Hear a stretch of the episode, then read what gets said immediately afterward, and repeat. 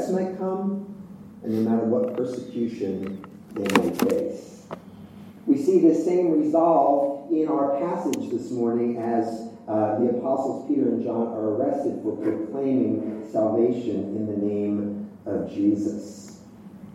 In the book of Acts, what's happening is we're seeing the early church being established by the power of the Holy Spirit working through the witness of those first Christians. And there's, there's some great things happening, right? The gospel is being preached, people are being saved, new believers are growing strong in their faith. There is unity of heart among the believers. Uh, people's needs were being met, and, and more and more people were coming into the church day by day. Things were going pretty good. In chapter 3, the disciples healed a lame beggar and then took that opportunity to proclaim salvation in Jesus to the gathering crowds. There was an overwhelming response of faith to their preaching. And the number of those who believed grew to 5,000. That was one response, right? But there was another. There was a persecution by the religious authorities. So, this is the first instance of persecution we see in the early church. And with it, we see the disciples' bold response because they feared God instead of what people might do to them. We may never end up in jail like those disciples. We may never uh, face death threats like Jay Smith. But oftentimes, or at least sometimes, we can be fearful, intimidated by how people might react to us if we proclaim a clear gospel message to them. Perhaps, as you've done that, speaking of your faith, speaking of Jesus, perhaps you, you've experienced rejection or, or some ridicule, indifference, maybe even some antagonism as you have witnessed for Christ. And that can influence us to become hesitant in sharing our faith. Now, while this passage gives us a clear picture of, how Jesus is continuing to build his church in the face of persecution, it also gives us strong and fresh confidence, encouragement uh, that we might become fearless and fearful witnesses for Christ. Fearless in the sense that uh, we would not be afraid to stand and speak for Jesus and then fearful, or maybe I should say fear filled, in that we have a reverent fear and awe of God. Trusting His Word, trusting the power of His Spirit to enable us to be His witnesses no matter what response we might get. So, how does this passage do that for us? How does it give us that encouragement to be resolved in Jesus' command to be his witnesses. I would say first point is this fearless witness will result in persecution. Fearless witness will at some time result in persecution. Now, I know that doesn't sound like uh, the most heartwarming first point of a sermon, um, but we need to understand it because Jesus wants us to be prepared when opposition to our witness comes. So, what's happening, right? John and Peter are preaching the gospel. The, the Jewish authorities, the political leaders, are in an uproar over their teaching, so they arrest them. Now, it's too late to give them a court hearing, so they let them sit in jail overnight. Now, I can imagine um, what might be going on in my mind if I was in their shoes. Uh, I might be tempted to say something like this to my cellmate. Okay, you know what? Um, maybe we went just a little overboard with the whole Jesus and the gospel thing. So, so when they bring us out in the morning for the hearing, maybe maybe we should just smooth things over a bit. Let, us just apologize for making such a scene and, and let's not make such a big deal about all this. You know, because I don't think Jesus really wants us in here. I, I think he wants us out of here so that we can tell more people about him. I, I think we just need to be a little bit more discreet. I think I might think something like that. But maybe, maybe I would also remember what I'm sure Peter and John remembered that night when they were in prison. Something that Jesus had warned them over and over again, and it is this, friends. This would happen. Persecution would come. He wanted them, Jesus wanted them to be prepared that persecution would not maybe happen, but that it would definitely happen at some point. So I, I, can imagine now the interchange between John and Peter. I can hear John saying, Hey, Peter, uh, remember when Jesus preached on the mountain and he said, Blessed are you when you're persecuted for my sake? Remember when he said, If they hated me, they're going to hate you too?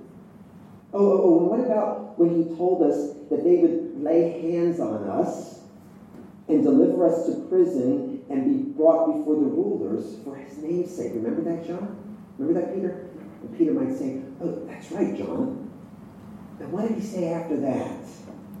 Oh, yeah, that would be our opportunity to witness for him. Maybe they were afraid when they were first thrown in there. But God's Spirit would bring these things to their minds. In fact, Jesus said that He would do that for them, that He would bring these things to their minds. The words of Christ would begin to fill their hearts, and so they remember that He also said this Let not your hearts be troubled, neither let them be afraid. Believe in God, believe also in me. In this world you will have tribulation, but take heart. I have overcome the world. Uh, friends, we don't like suffering, do we? Uh, we don't like to be uncomfortable. Uh, we don't want to offend people and get them mad at us. Uh, we want people to like us, right? We, we don't want to be rejected and so on and so on. And so, in the name of social politeness or political correctness, uh, there are times that perhaps we don't always stand for the gospel of our Savior. I'm guilty of this, and, and I'm, I'm ashamed to say it. In fact, being in Cambridge um, actually reminds me of that. Five years ago, I was here for my cousin's wedding, and um, her mother, my aunt, had been very sick with cancer. And so they drove up from New Jersey for the wedding, and the day before, actually the moment they arrived, there was an ambulance waiting at the hospital, uh, waiting at the hotel to take her to the hospital. She never made it to the wedding, and she died three days later. Um, she knew that what I believed, but I don't know if I ever really took the opportunity to speak the gospel clearly to her. And that opportunity was gone. And this place reminds me of that. So there are times when we don't stand for the gospel. But there, but there, um, we have to realize it's because we, we fear being ridiculed or, or being labeled a religious wacko, right? But Jesus says it's going to come. So we need to be prepared because it's part of what it means to be his disciples, right? Jesus says, you cannot be my disciple if you don't take up your cross daily and follow me. What, what does that mean? It's, it's suffering for Jesus. So he, he wants us to be prepared, but he wants us to take heart also. Because along with the persecution or rejection, there is blessing, friends. Now, if anything ever sounded like an oxymoron, that's it, right? Persecution equals blessing? Really? Really? It's a bit of a hard one to swallow. What's, what's the blessing? I'm just going to mention two. There, there's numerous ones, but I'm just going to mention two with regard to persecution. How about the blessing of being associated, compared to the prophets who spoke for God? Yet they were persecuted when they did, right?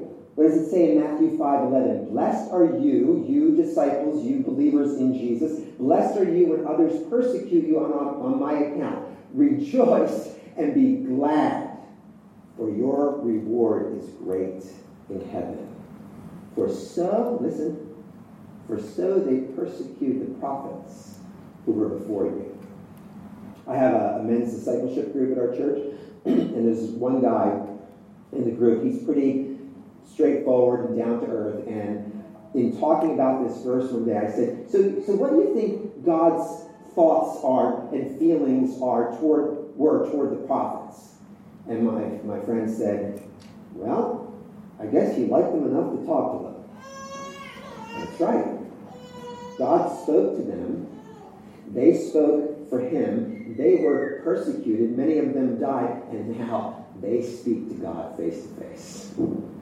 They are forever in the joy and the reward of living in the presence of God for all eternity.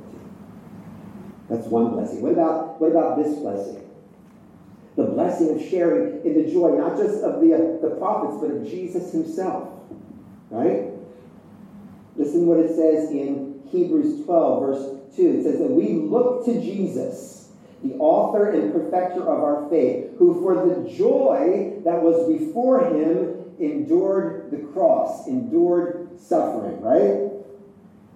For the joy set before him endured the cross, despising the shame, and was seated at the right hand of God. So, what was Jesus' joy?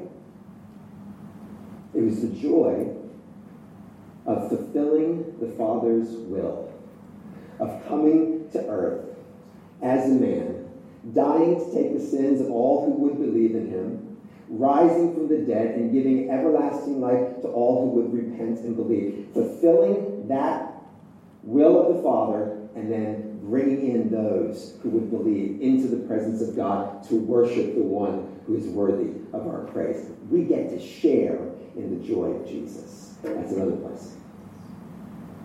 Jesus wants to understand, wants us to understand that suffering will come when we are faithful and witness to him. But friends, remember, there, there's deep blessing.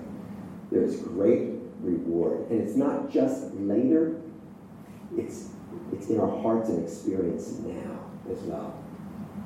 Jesus wants us to be prepared, but at the same time to be encouraged by what we will gain from it. The second way we can be encouraged in our witness from this passage is this that the same Holy Spirit who empowered the disciples is available to us today. The same, I should say, the same filling of the Holy Spirit that was available to the disciples is available to us today. So perhaps you have been afraid of what others may think of you when you talk about Jesus to them. Maybe you um, You've tried to share the gospel and, and you failed miserably at it, or at least you feel that way. You know, I, am going to tell you a quick story. Um, I don't even know how much time I have. Am I on the timer or something? Am I good? Am I good to go? Okay. So I'm in Portugal. We had a missionary in Portugal. And uh, one day I'm, I'm walking along the beachhead. It's kind of like a boardwalk, but it's concrete, so it's a concrete walk. And I see this guy it's very early in the morning. I see this guy sitting on the bulkhead, just kind of looking out to the ocean. And I'm walking by, and it's, it's like the Spirit of God is pressing on me. Go talk to him. I'm like, I, I don't want to talk to him. So I, this is what I do. I keep walking by. And then I go past and I walk by again, asking God for help to talk to him. So finally I go up and I, I introduce myself. My, my, my real name is Pasquale, even though people call me Pat. Uh, I said, Hi, my name is Pasquale. Do you speak English? Yes. I said, Oh, well, I saw you sitting here, you know, kind of looking. I just wanted to make sure you were okay. He said, Yes, I'm just thinking about my life now. Please go away. So I'm a little flustered now because he's telling me to get lost. And I'm like, oh, okay, well, I believe in Jesus, and I just wanted to talk to you. And he said, yes, yes, now go away. Right? That felt like the worst failed attempt at trying to witness for Jesus. But you know what? After I left, I thought, that guy probably never even thought that Jesus would have anything to do with, with his life. And God can use even a failed attempt, or at least what feels like a failed attempt, to glorify his own name and even give that person understanding to think, maybe I need to think about Jesus. So maybe you felt that way. You felt like you failed miserably. Maybe, maybe uh, you just kind of feel inadequate to talk to people. You don't, you don't know what to say. You don't know where to begin. So maybe past attempts to witness failures, feeling worn down, I'm not any good at this, nobody's listening anyway, what's the use? All of those things can be an influence to keep us from, from sharing the gospel. But friends, the power of the Holy Spirit can change all of that. And we see that in the life and preaching of Peter, right? Peter was not always so bold in his witness, was he?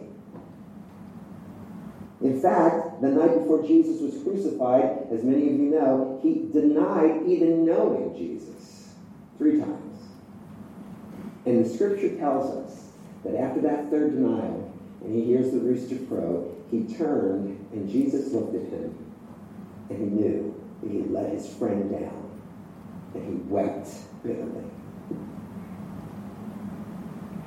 Maybe you feel that you've been you've disappointed God in your witness. Maybe you've even wept over opportunities that you've missed. God doesn't want us to be motivated by guilt. Instead, He wants to strengthen us by His grace and His power. What happened after Jesus resurrected? And in the 40 days he's spending time with the disciples, he talks to Peter one day, right? And he's asking Peter about Peter's love for him. He asks him three times if he loves Jesus. Now, I don't think, you know, so three denials, three times asking about love. Is Jesus kind of trying to throw up the denials in his face? I, I don't think so. Peter was grieved over what happened. And so perhaps he felt he was even qualified to speak for Jesus anymore. But in that scene, Jesus is actually reaffirming Peter's call as an apostle to be his witness and to strengthen his people. You may have denied me three times, Peter. I'm affirming you three times. I've called you, and I will be with you as you go forth in my name. So you may struggle to be his witness. You may have even failed to stand for Christ. But you know what? He's not done with you.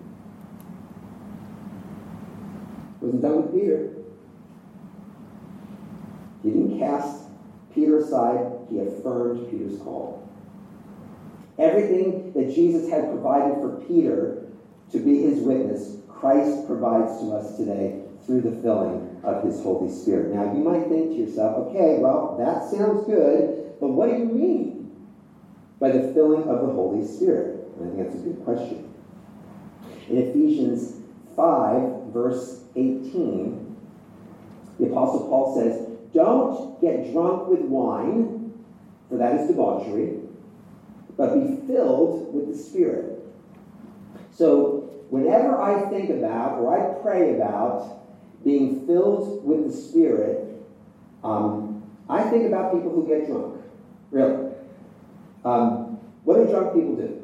They, they fill themselves up with a good amount of alcohol so that they then come under the influence of the drink and it influences their thoughts, their words, and their actions. So Paul says instead of loading yourself up with the influencing effects of alcohol, instead fill up Fill yourself up with the influencing power of the Holy Spirit. Okay, so again, that sounds good. What does that mean? What does that look like? Romans 8 5. Those who live according to the Spirit, Paul says, set their minds on the things of the spirits. To set your mind on something means what? We, give our attention, our energy, our devotion to that, right? If a guy sets his mind on a girl that he wants, he's going to put energy into that. That's, Paul's saying, do that with the things of the Spirit.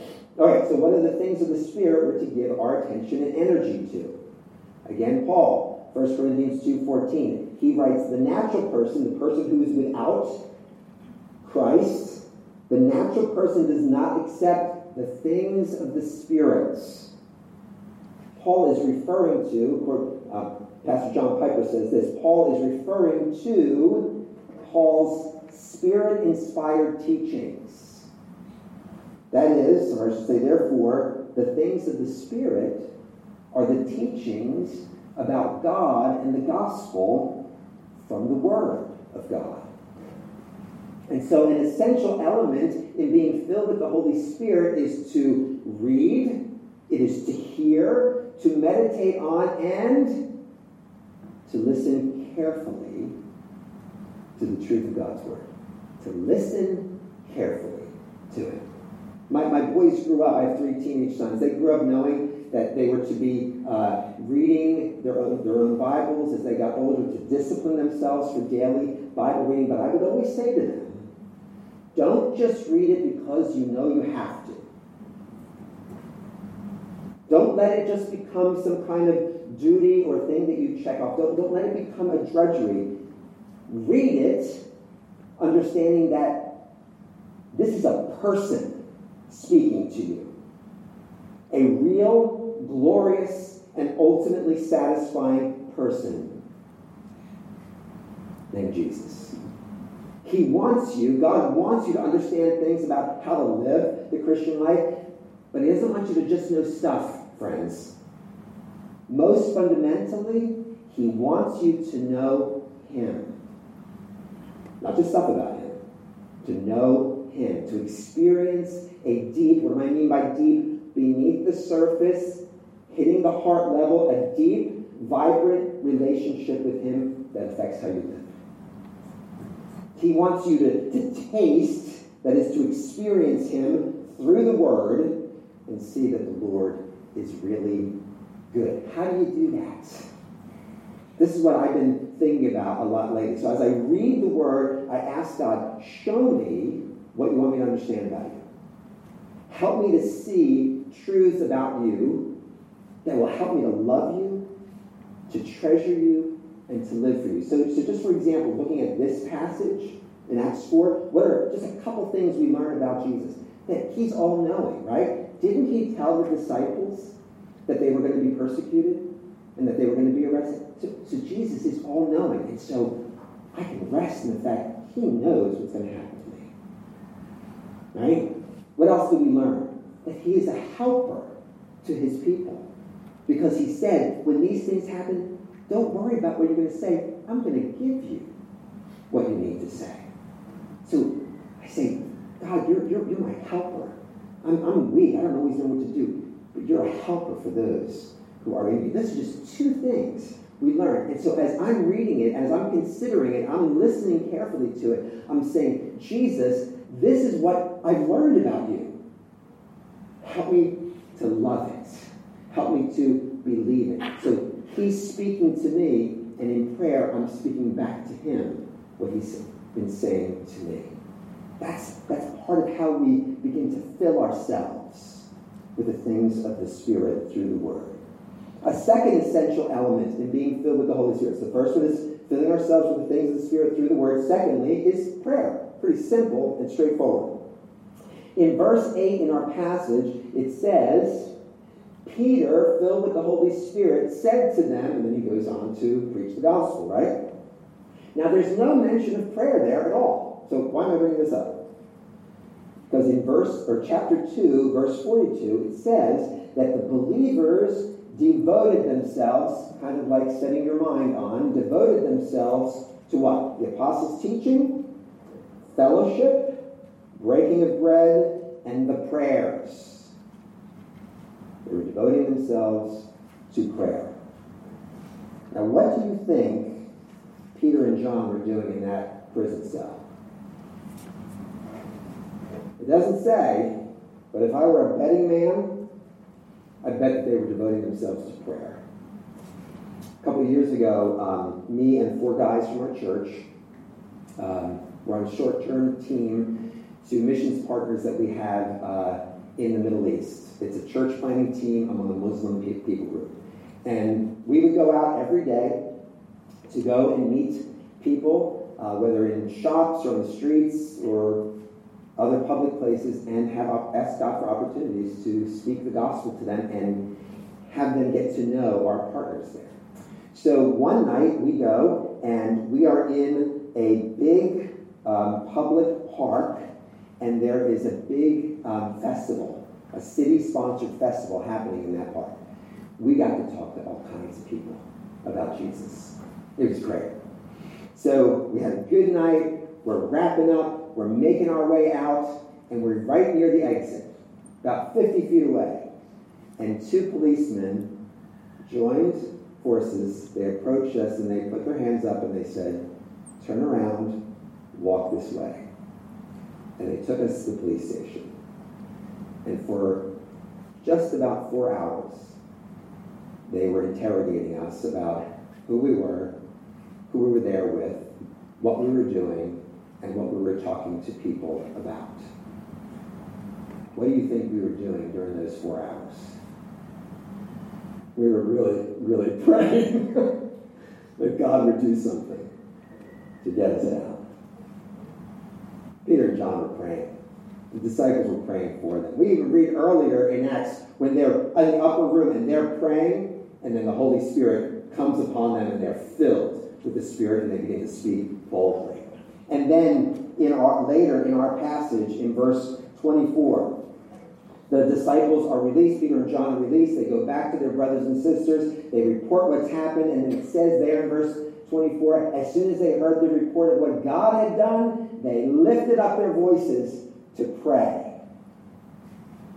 And then in verses 25 to 30, it says that they prayed to the sovereign Lord. And they were remembering what he said and what he would do. And they were talking to him in prayer. And then in verse 29, it says, And grant your servants to continue to speak your word with all boldness. And then it says they were filled with the Spirit.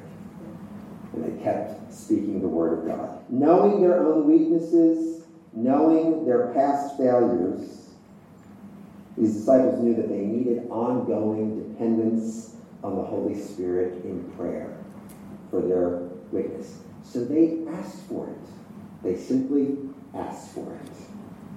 If you're weak in your witness, maybe you're not even doing it.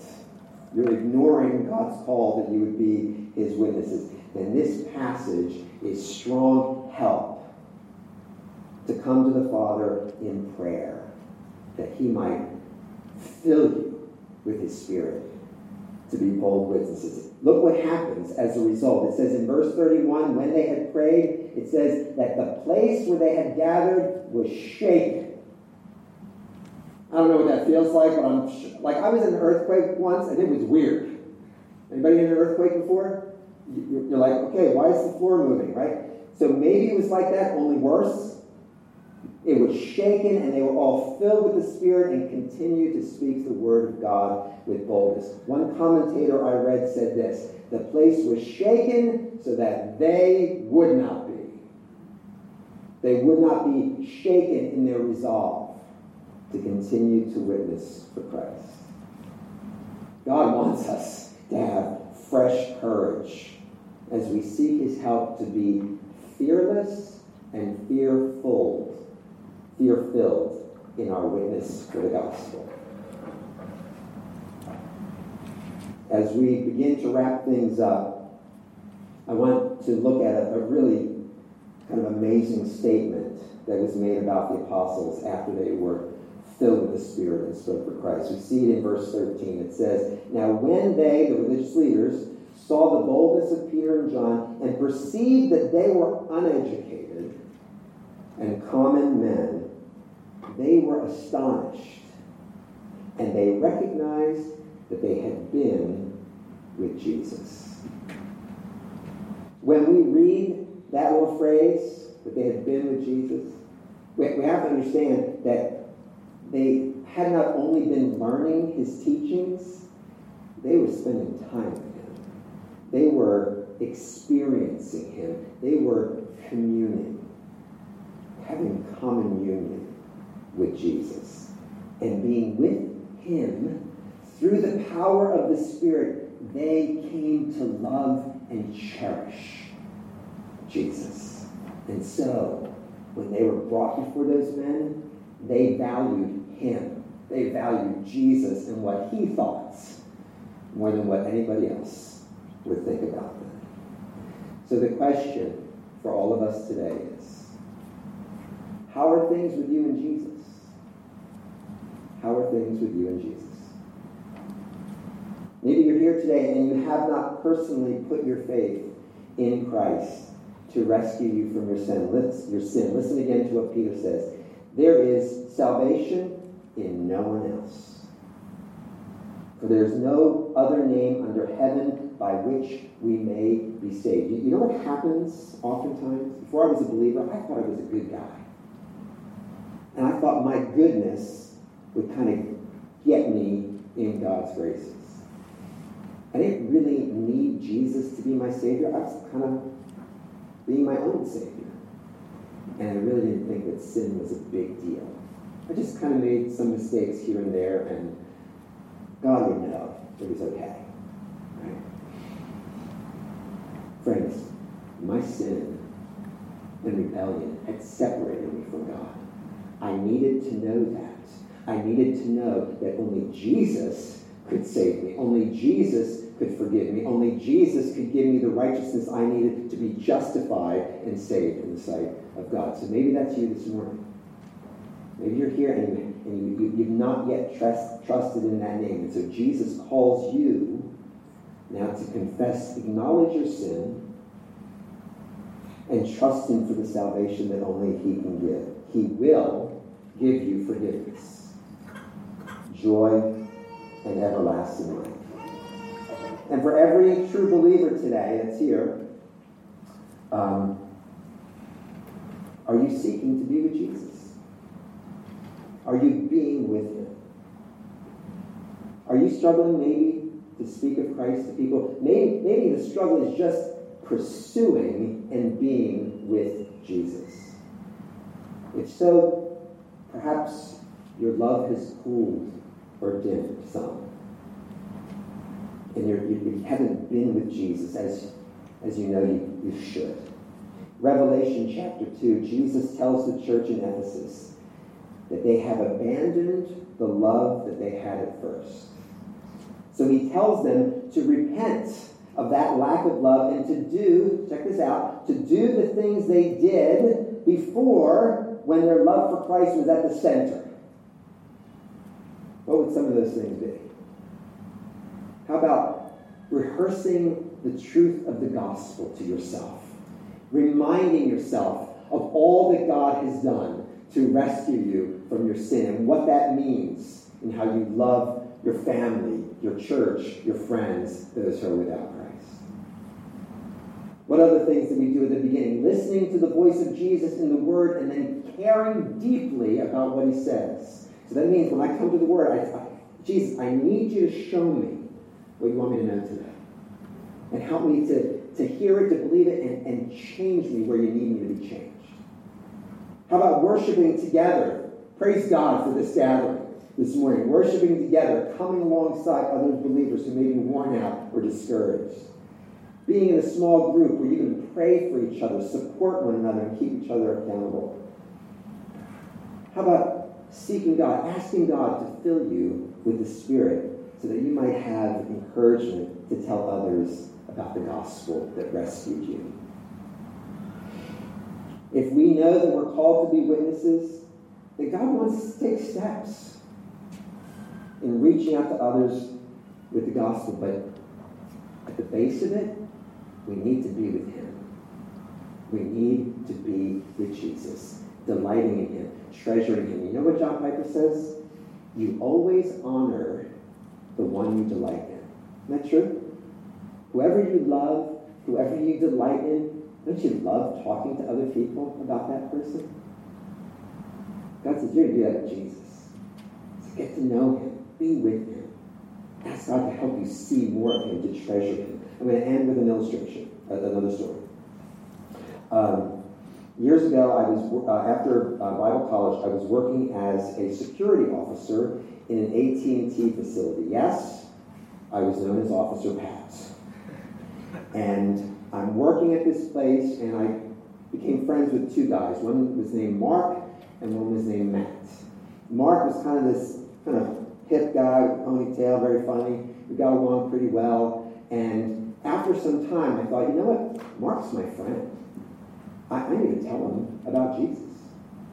So I'm going through my rounds one night and I, I go past his cubicle and I said, Hey, Mark, you know what? I just really appreciate our friendship, and I wanted to share something with you. And so I began to tell him about Jesus. And when I was done, he just looked up at me and said, Man, what'd you have to do that for? I really can't be your friend anymore. I lost a friend because of the gospel. I experienced some measure of persecution because of Jesus. But then there was Matt, young guy, pretty intellectual, kind of going through a, a, rough time in his life. I began telling him about the gospel. And eventually, he came to church with me. Told me that he really believed it and he wants to, he wanted to repent and put his trust in Christ. Told his girlfriend, she became a believer. They joined our church. They began serving the body of Christ. They had kids as kids grew up in the church. And they are still serving Christ today. I'm not saying this to pat myself on the back. That was the power of God. Right? In one case with Mark, rejection and some measure of persecution. Not a lot, just some. On the other hand, there was Matt repentance, faith, and life for him, his wife, his family, and others. The gospel may result in persecution, but it is mighty to save, friends. It is mighty to save. If you've turned from your sin and you've turned to faith in Christ, then it is mighty to save you, and He'll use you to see others come to faith as well. Jesus said this I will build my church, and the gates of hell will not stand against it. How will he do that? How will he build his church? We see the answer in Matthew 28 18 to 20. He says, All authority in heaven and earth is given to me. So, you disciples, you go and make disciples of all peoples baptizing them in the name of the Father and the Son and the Holy Spirit, teaching them to observe all I've commanded you, and behold, I am with you always.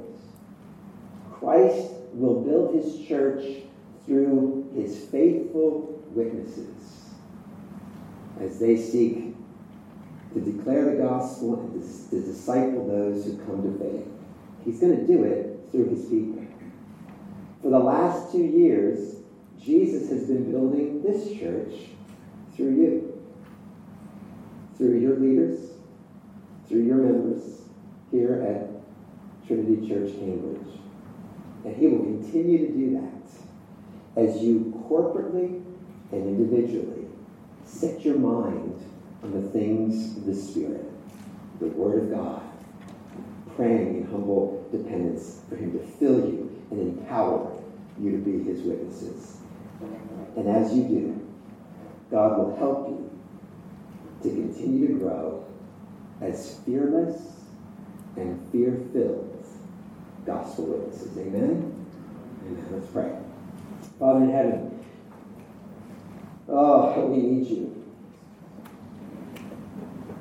We see your word, we see the example of your own life, the life of your called men and women and, and we want to grow in our witness for you.